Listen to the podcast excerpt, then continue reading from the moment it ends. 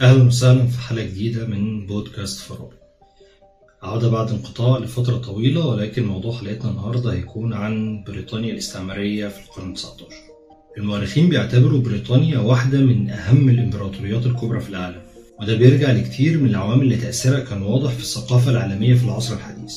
التاج البريطاني حكم ما يقارب ربع سكان العالم وضم حوالي ربع مساحة الأرض وساب بصمته في كتير من الأنظمة الحكومية والاجتماعية في الدول اللي حكمها.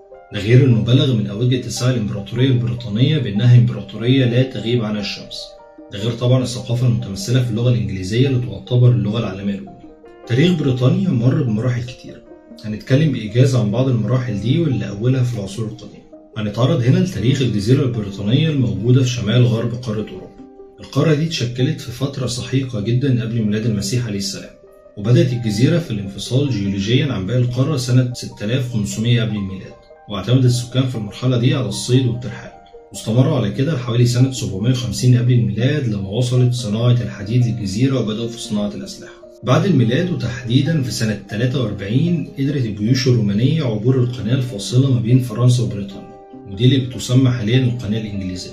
الكلام ده لما قرر يوليوس قيصر الحصول على أراضي الجزيرة في البداية الرومان ما لقوش مقاومة تذكر. وده لو أخدنا في الاعتبار الفرق الشاسع في تطور أسلحة ومعدات الحرب بين الجنبين. لكن مع الوقت بدأت يكون في مقاومة شوية. لكن الرومان قضوا على المقاومة اللي لقوها من القبائل اللي كانت عايشة على الجزيرة. وبدأوا في تشييد المدن زي مدينة لندن العاصمة الحالية لإنجلترا. وبدأوا في تمهيد ورصف الطرق كعادتهم في المناطق اللي بيغزوها لأغراضهم العسكرية. وخلال عشر سنين استطاع الرومان السيطرة على كافة المناطق في الجزيرة البريطانية. واستمر تواجدهم حتى القرن الخامس الميلادي. ولكن الحكم ده ما قدرش يصمد بعد كده قدام هجمات القبائل الجرمانية. بعد الهجمات دي بتبدأ فترة الأنجلو ساكسون بريطانيا تعرفت في المرحلة دي بالأنجلو ساكسونية وده نظرا لاختلاف الحكام على بريطانيا واللي كان أصولهم الأقاليم الفرنسية. الجرمان قاموا بمهاجمة بريطانيا من الجبهة الجنوبية الشرقية وقدر دوق نورمانديا الفرنسية ويليام في سنة 1066 في غزو بريطانيا وهزيمة الملك هارولد وده الملك اللي حكم البلاد في الفترة دي في معركة هاستينجز وبدأ في تأسيس الحكم الأنجلو ساكسوني في بريطانيا. بدأ ويليام بعدها في إعادة تنظيم البلاد بما يتوافق مع التقاليد والطابع النورماندي وبدأ في تكوين وتنظيم أفراد الطابع الحكم ده غير انه استحدث طبقة نبلاء جديدة من العسكريين اللي استخدمهم من فرنسا بما يتوافق مع ولائهم وأصولهم الفرنسية. في أواخر القرن السادس الكنيسة الرومانية بعتت بعثة تبشيرية لبريطانيا اللي ما استجابش أهلها للمسيحية وفضل كتير منهم على الوثنية. في الفترة دي تعرضت بريطانيا لهجمات الفايكنج من ناحية اسكتلندا وإيرلندا وتولت مملكة ويسكس المستقلة الدفاع عن الأراضي البريطانية قدام الهجمات دي واللي خرجت من العصور الوسطى بعد كتير من الأحداث اللي فقدت فيها أكتر من نص سكانها ما بين حروب وأمراض وبائية زي الطاعون وده اللي اجتاح البلاد وانتشر في ويلز واسكتلندا في القرن ال 14 ورجع تاني مرة تانية في القرن ال 17 وده اللي بدوره أثر على الأوضاع الاقتصادية. وبدأت محاولات الطبقة الحاكمة للسيطرة على الأوضاع من خلال سن قوانين تمنع عنهم غضب العام ومن بينها القانون النيابي اللي يعتبر بداية خروج بريطانيا من العصور الوسطى. بعده بيبدأ العصر الجورجي والفيكتوري. بينسب العصر الجورجي للملك جورج الأول اللي تولى الحكم سنة 1714 وده اللي بيرجع ليه الفضل في النمو الرهيب في الاقتصاد البريطاني بسبب حملات أعالي البحار الاستكشافية. ده غير إنه استحدث وظيفة رئيس الوزراء عمليا. بعد كده تقلدت فيكتوريا التاج البريطاني سنة 1837 وهي عندها 18 سنة. وطالبت خلال فترة حكمها اللي تعتبر الأطول في التاريخ البريطاني بحق الشعب في الاقتراع العام والانتخاب في المجالس النيابية. وتعتبر التشريعات دي هي الأسس اللي بتستند عليها القوانين البريطانية لحد النهاردة. نيجي بقى لمصطلح الإمبراطورية البريطانية. بريطانيا العظمى هي عبارة عن إمبراطورية اتكونت على مدى حوالي ثلاث قرون وهي نظام من المستعمرات والمحميات والأقاليم واتطورت بعد سياسة المنح والاعتراف بالحكم الذاتي بالتبعية فيها في القرن العشرين وبقت تسمى الكومنولث البريطاني. وده عبارة عن رابطة من مجموعة دول تبع الإمبراطورية البريطانية. بريطانيا قدرت إنها تنشئ مستوطنات في الخارج. مساعدة على ده توسعها البحري ومنافستها التجارية مع فرنسا وقدرت في القرن ال17 إنها تبني مستوطنات ليها في أمريكا الشمالية وجزر الهند. وفي سنة 1970 كانت المستعمرات البريطانية توسعت بشكل كبير. وبكده اشتملت على كتير من الدول زي فيرجينيا وماريلاند وبرمودا وهندوراس وانتيجوا وبربادوس ده غير إنها حصلت على جامايكا سنة 1655 بريطانيا كانت بتعتبر مستعمراتها مصدر المواد الخام اللازمة ليها بحيث إنها احتكرت منتجاتها من السكر والدخان في أسواقها. وبناء على قانون الملاحة تم إنشاء سوق اقتصادي مغلق بين بريطانيا ومستعمراتها بحيث كانت جميع الصادرات الاستعمارية بيتم شحنها للسوق البريطاني الجدير بالذكر بقى إن الإمبراطورية البريطانية تنافست مع فرنسا وكان القتال بينهم عنيف جدا خصوصا في النص الأول من القرن ال 18 لوقت صدور معاهدة باريس اللي أنهت حرب السنوات السبع ما بينهم. زي ما قلنا إن الإمبراطورية البريطانية حكمت أكتر من 23% من مجموع سكان العالم وغطت مستعمراتها حوالي 24% من مساحة الأرض. وما زالت بريطانيا لحد دلوقتي بتمتلك أكتر من 14 إقليم خارجها. بعضها غير مأهول بالسكان وبيتم استخدامه فقط للعسكريين. وبعض الأقاليم دي استقلت عن بريطانيا ولكنها فضلت معتمدة عليها في علاقاتها الخارجية. الإمبراطورية البريطانية في التاريخ تعرف بالإمبراطورية التي لا تغيب عنها الشمس. وده بيرجع لعدد الدول اللي استعمرتها واللي يقارب 90% من دول العالم. في النقطة دي ورد عن الكاتب لايكوك اللي سبق ونشر كتاب عن التاريخ الروماني وده كان في محاولة منه لإدراج الدول اللي استعمرتها بريطانيا. بيقول إنه لقى إن بريطانيا هي الدولة اللي بتحمل الرقم القياسي في عدد الغزوات اللي قامت بيها وطبعا بيجي وراها فرنسا يعني دولة استعمارية بالفطرة. لكنه تفاجأ بإن في من الدول اللي احتلتها بريطانيا هو شخصيا ما كانش يعرف أي حاجة عنها أو سمع عنها قبل كده. بريطانيا والشرق الأوسط ليهم تاريخ كبير جدا مع بعض. استعمار بريطانيا لدول الشرق الأوسط وتأسيس الإمبريالية البريطانية بدأ في حدود سنة 1798 وفي السنة دي سيطرت فرنسا على مصر بقيادة نابليون وده اللي أدى لتخوف البحرية البريطانية من إعاقة السلطات الفرنسية لتجارتها مع الهند. فبدأت بالتعاون مع الدولة العثمانية بهدف طرد الاستعمار الفرنسي وتحقيق مصالحها الاستراتيجية والاقتصادية في منطقة الشرق الأوسط.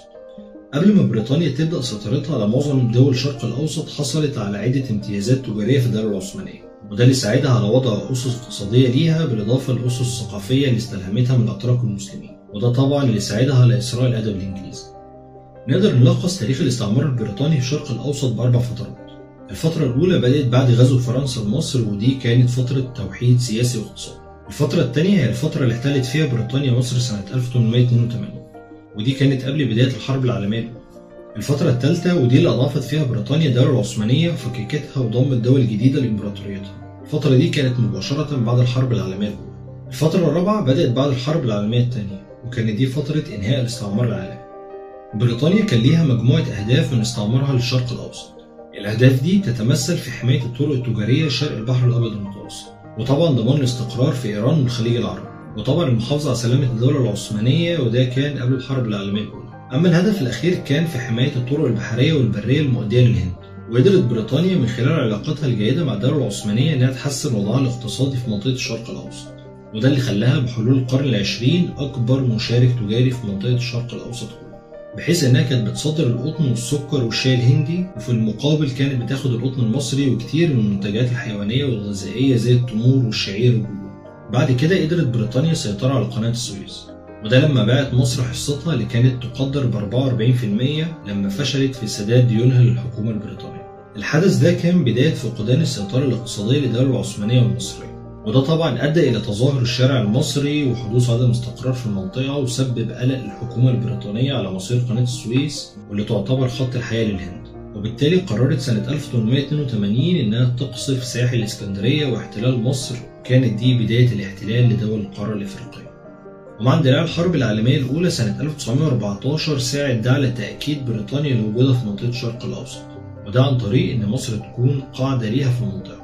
ده غير إنها تدخلت في الاشتباكات الموجودة في بلاد ما بين النهرين سوريا ووصل نفوذها للقدس ودخلتها سنة 1917 بلغت الإمبراطورية العظمى أوج قوتها في القرن العشرين وقتها بدأت في اتباع نظام متطور في سياستها وإدارتها بعد ما كانت عشوائية وغير منظمة خصوصا في القرنين ال 17 و 18 بدأوا العمل بمكاتب المستعمرات رسميا سنة 1801 ودي كانت محاطة بوزارة الداخلية ومجلس التجارة. وفي منتصف خمسينات القرن 19 بقت إدارة منفصلة بسبب تزايد أعداد الموظفين.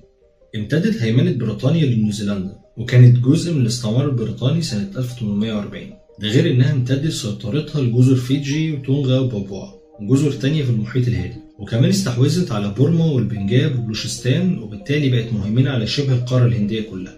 الاستعمار البريطاني بدأ في تطبيق نظام الحكم الذاتي المسؤول سنة 1947 وده كان على بعض مستعمراته في كندا. بحيث كان ممكن لمجلس الوزراء اللي بيختاروا الكنديين ممارسة الصلاحيات التنفيذية. وده طبعا مع بقاء أي قرار متعلق بالشؤون الخارجية أو الدفاع بإيد حاكم عام بتعيينه بريطانيا. وامتد النظام ده علشان يشمل المستعمرات في أستراليا ونيوزيلندا. وتم إطلاق مصطلح الكومنولث البريطاني على مجموعة من الدول اللي كانت ضمن المستعمرة البريطانية.